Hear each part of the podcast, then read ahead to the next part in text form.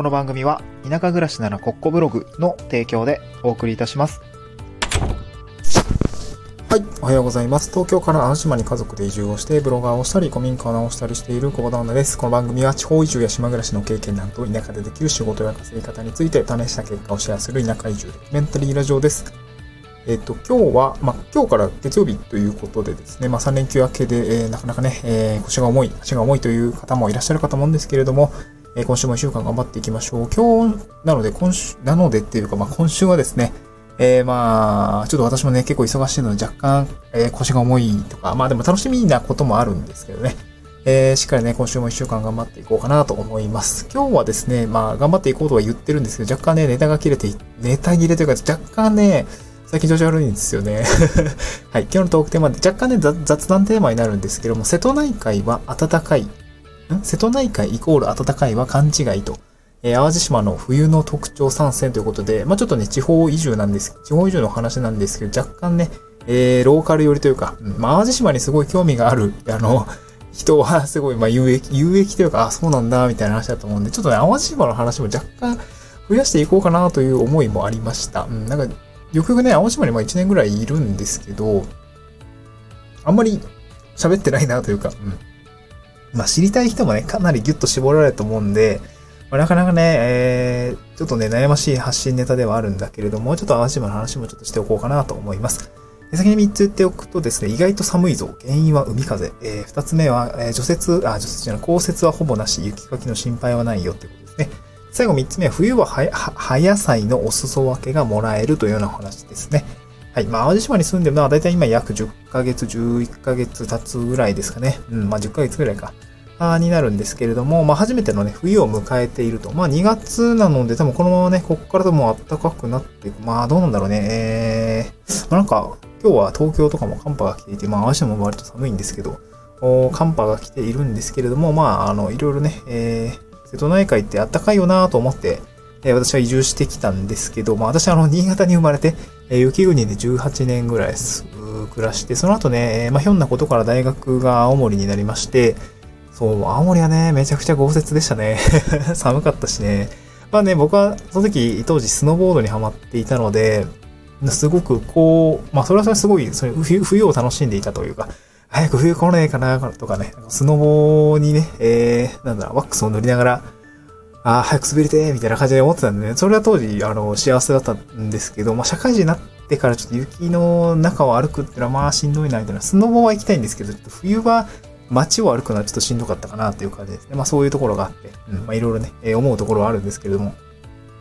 はい。で、暖かいところに移住したいなと思っていました。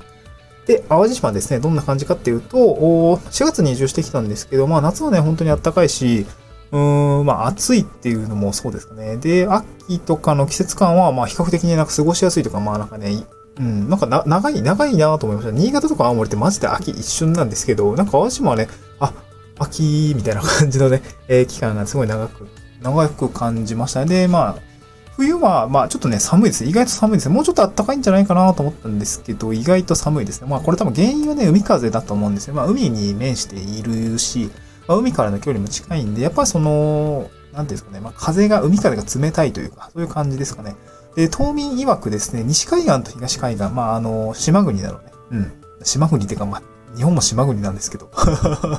そう、西海岸と東海岸。まあ、東海岸は、まあ、僕も今東海岸側寄りにいるんですけど、えーと、なんだろうなえーとね、北の方は、東海岸の北部の方は、まあ、パソナさんがね、いろいろね、あの、開発をしているので、観光地も増えてきているし、西海岸なんかは特にその、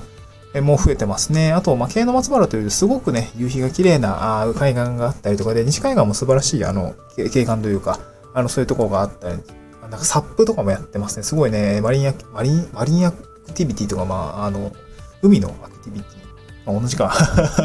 サップとかもあって、すごくね、あの、観光に向いてるんですけど、プラスのはどうかっていうと、島民曰くですね、西海岸はちょっと寒いなーみたいなことを言ってましたね。東海岸よりやっぱ西海岸の方が寒いみたいで、まあやっぱりその風の影響を受けているというようなお話をお伺いしていますね。うん。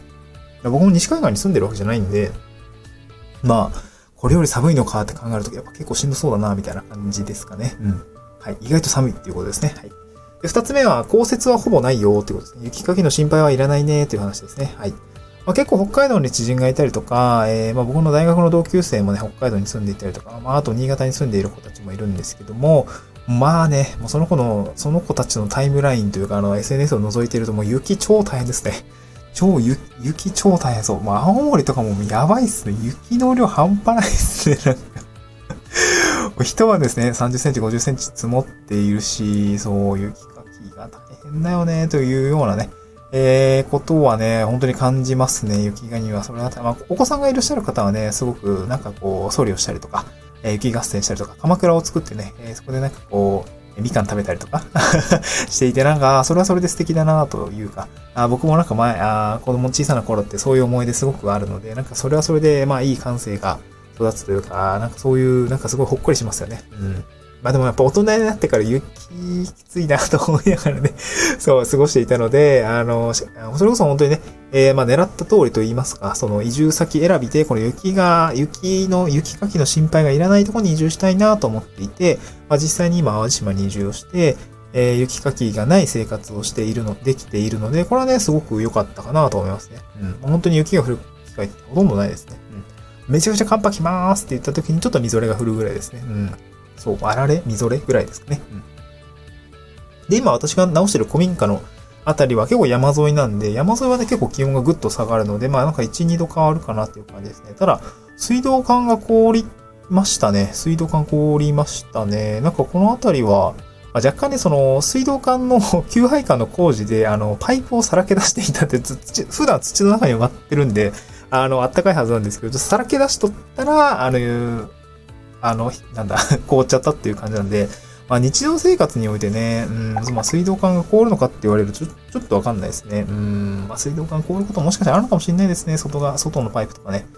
ちょっと出てる部分もあったりするのかなうん、あったりするんでね、ちょっともしかしたら凍っちゃうかもしれないかなっていう感じですね。うん。はい。そして最後3つ目ですね。冬は葉野菜、葉野菜のお裾分けがもらえます。まあそんな時期ですというお話ですね。うん。これはまあ私もツイッターとか、えー、いろいろね、えー、なんかこうつぶやいたりしてるんですけど、めちゃくちゃやっぱね、レタスと白菜超もらいますね。うん。まあこれ、地元、あの、知人が農家やってるってのもあるし、まあ僕もね、レタスとか、まあ玉ねぎの定食とかも、あのー、な、おな、苗をね、えー、なん植えたりとかっていうとお手伝いをさせていただいてるので、えー、っと、まあ、それの、なんかありがとね、みたいなところもあって、まあ、あとね、普通にこう、やっぱ、出荷しきれなくなっちゃったりとか、やっぱ傷がついていたり、商品にならないものがやっぱいっぱい出ちゃうんですよね。これもうどうしてもしょうがないっていう感じみたいなんですけど、やっぱね、もったいないなと思いながら、まあ、もったいないなって見てるとね、持ってきますか、もう好きなだけ持ってってください、みたいな感じで、ドーンとね あの、なんていうの、これ、あの、ケースケースあることみたいな。感じで、ボーンってまず、そんなにね、僕も食べきれないんで、まあ、あの、じゃあ1、2個もらいますみたいな感じなんですけども、めちゃくちゃ白菜とかでかいし、レタスもででかいんですよね。うん。で、冬は、な、旬なんで、あのー、いっぱいもらいますね。まあ、12月、まあ、11月から、まあ、今は2月ですけども、ずっとレタス、白菜もめっちゃ食べてますね。本当に。当に美味しいですね。やっぱ、新鮮取れたて野菜はレタス美味しい。淡路島レタスね、すごい美味しいんですよ。そう。で、今レタス、すごい、あの、高いみたいなんですよね。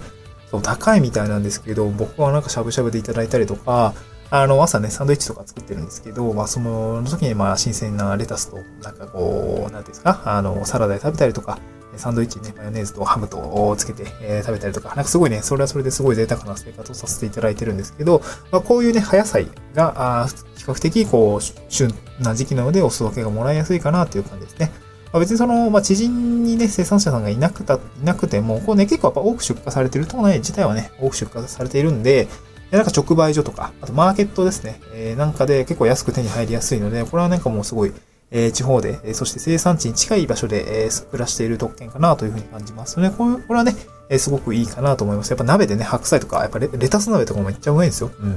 で、白菜とかめっちゃ使うしね。うん。なんかそういうところもいいのかなというふうに感じました。はい。めちゃくちゃドローカルな 話なんですけど、はい。 stand.f にはね、 stand.fm には、あの、台本ですね。ノートの記事を書いていて、そこにはね、あの、ちょっとツイッターの様子とかも、あの、埋め込んでおります。あの、地域のイベントとかえー、装い、埋め込んだりしているので、ぜひ覗いてみてください。はい。えー、っと、今日はそんな感じですかね。まあ、今週から1週間また、えー、ちょっとね、大変、僕も忙しいんですけど、まあ、2月、こんなね、お前、あの、友達とね、ズームをしたんですけど、マジもう2月、その、その友達は、あの、昨年の忘年、あ、これ雑談なんですけど、忘年会で会って、いや、なんか、明けおめみたいな感じで、あ、もう、そう、え、あ、会ってないのに、明けおめだねみたいな感じで、もう、ね、1月一瞬で過ぎたんですけどもう、2月もね、もう、もう、中、まあ、今日で中盤差し掛かっているので、もう本当にね、えー、一瞬で過ぎ去っていくなというところなんですけどね。まあ2月もね、また精一杯生きていきたいなと思います。はい。また次回の収録でお会いしましょう。バイバイ。